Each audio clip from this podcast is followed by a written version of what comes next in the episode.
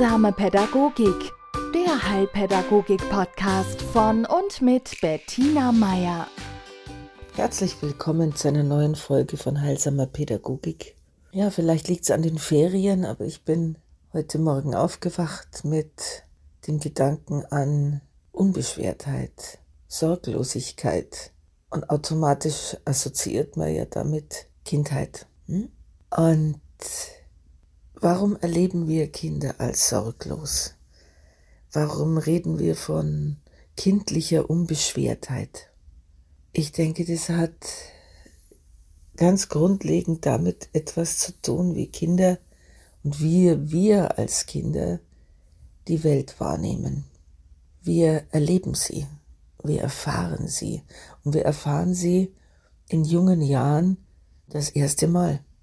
Viele Dinge das erste Mal. Und die sind so spannend, die sind so neu, die sind Möglichkeiten, mich selbst zu erfahren an diesem Neuen. Ja? Und ob das jetzt eine Pusteblume ist, die darauf reagiert, dass ich sie ganz, ganz fest anpuste und dann explodiert sie schier und lässt ihre, ihre Samenschirmchen da fliegen, oder eben, dass ich mich an irgendwas piekse, ja, das ich da in meine Hände genommen habe und nicht darauf geachtet habe, dass es Dornen ist, weil ich die Erfahrung Dornen noch gar nicht kenne. Aber ich lerne es. Ja? Wir haben als Kinder noch nicht diesen inneren Beobachter, der uns dabei zusieht, wie wir Dinge tun und sie automatisch sofort bewertet. Wenn einem Kind die Sonne ins Gesicht scheint, dann ist diese Sonne im Gesicht und ist dieses Gesicht ein Teil der Sonne. Wir haben nicht sofort eine, eine ganze Kategorie von Dingen, die mit Sonne assoziiert sind. Oder denken an Sonnenbrand oder an Lichtschutzfaktoren 30 oder an Hautkrebs oder an, ja, sondern Kinder erleben Sonne und sie erleben das Ganze im Präsens. Ja. Es ist immer die Gegenwart.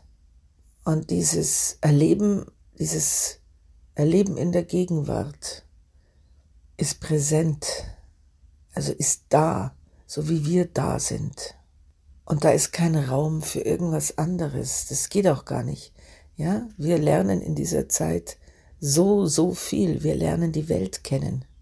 Und wir lernen sie über unseren Körper und unsere Empfindungen kennen. Nicht über unseren Verstand das kommt dann, indem wir uns mit Mama und Papa drüber, drüber austauschen, ja, indem sie uns dann sagen, wie diese Dinge, die da so toll sind und die so gut riechen oder die jetzt gerade so gekratzt haben oder, ja, oder das, was uns jetzt gerade passiert ist, Mama und Papa oder die Bezugspersonen, die für mich zuständig sind, die sagen mir, was das ist. Die geben den Dingen Namen, die geben den Erfahrungen Namen und die geben ihnen auch ob jetzt bewusst oder unbewusst, immer eine Prägung mit.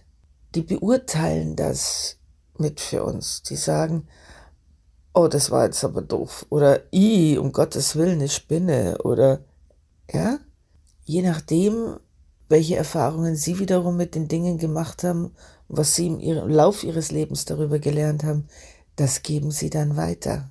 Und so baut sich unsere Welt auf.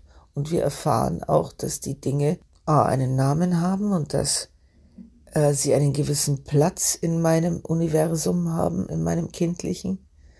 Und auch ob sie jetzt äh, gefährlich sind oder ob sie angenehm sind, ob ich mich ihnen nähern darf oder eben weniger. Ja, das alles findet dann mit der Zeit statt und ist ein Prozess, aber im Augenblick, im Augenblick ist es nur die Erfahrung. Und diese Erfahrung ist so unmittelbar und so hundertprozentig bei kleinen Kindern, dass sie deswegen manchmal auch schwer davon wegkommen. Ja, weil sie sind ja noch gerade am Spüren. Sie sind ja noch gerade am Experimentieren.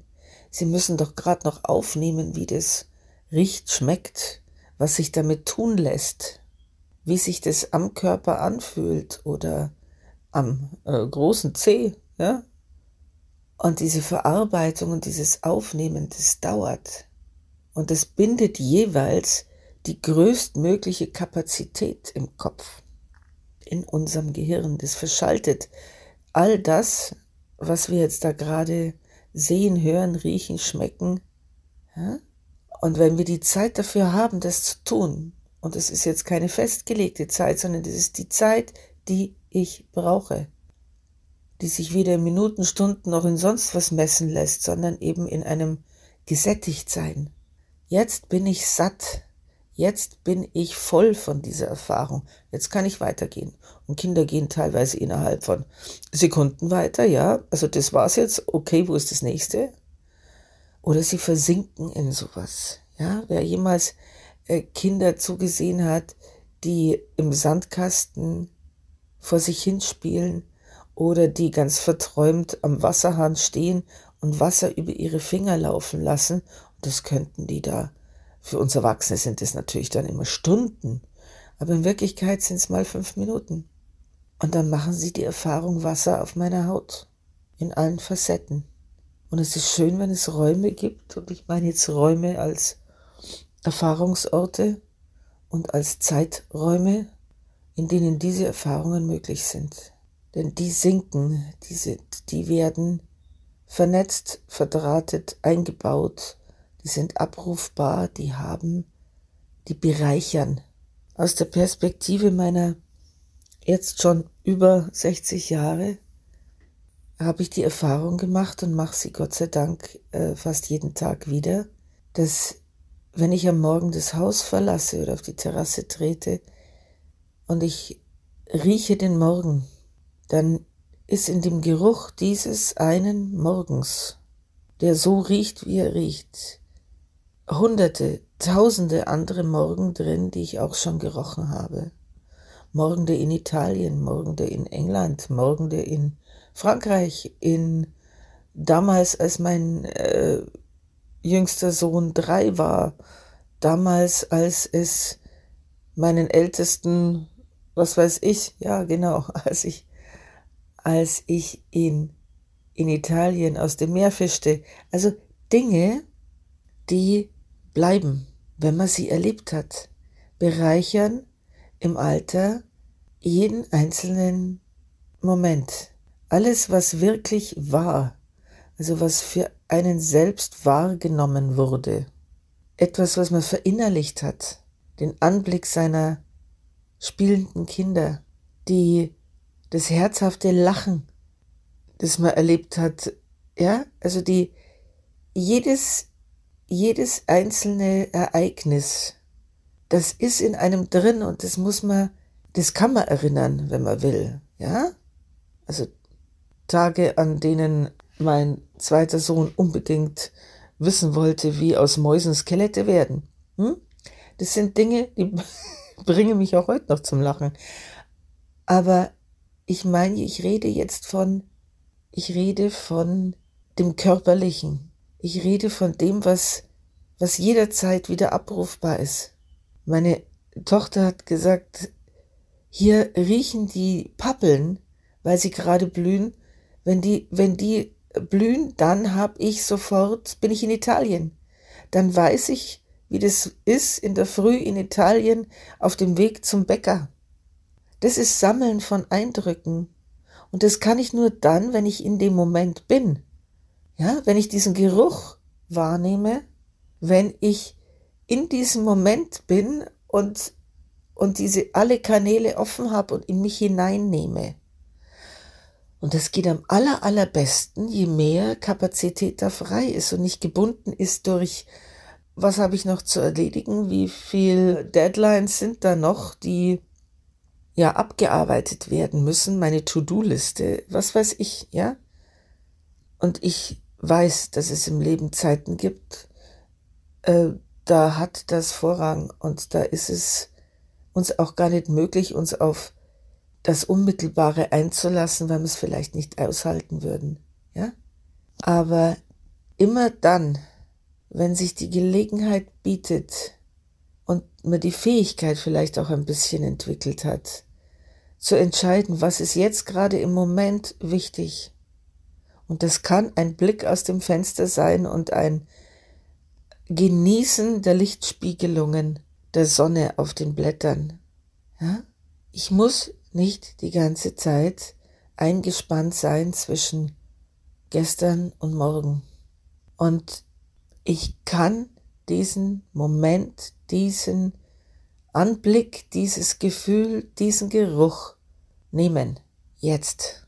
Denn der Moment gehört immer mir. Und was ich daraus mache, das ist im Erwachsenenalter eine Entscheidung.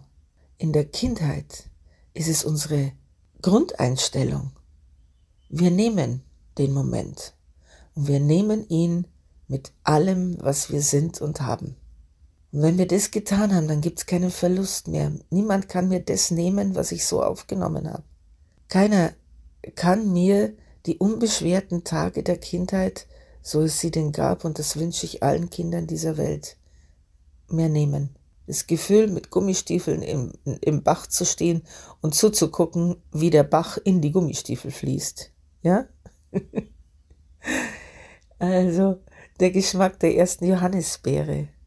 Jeder von Ihnen hat solche Erinnerungen. Und ich möchte Sie ermuntern und, und ermutigen, sich an diese Erinnerungen wieder zu erinnern und dann auf, ja, einfach wachsam zu sein für ein weiteres Sammeln. Denn man kann sein Leben lang sammeln. Es ist ein bisschen schwieriger, Dinge das erste Mal zu erleben, aber doch gibt es das. Man muss nur nah genug rangehen.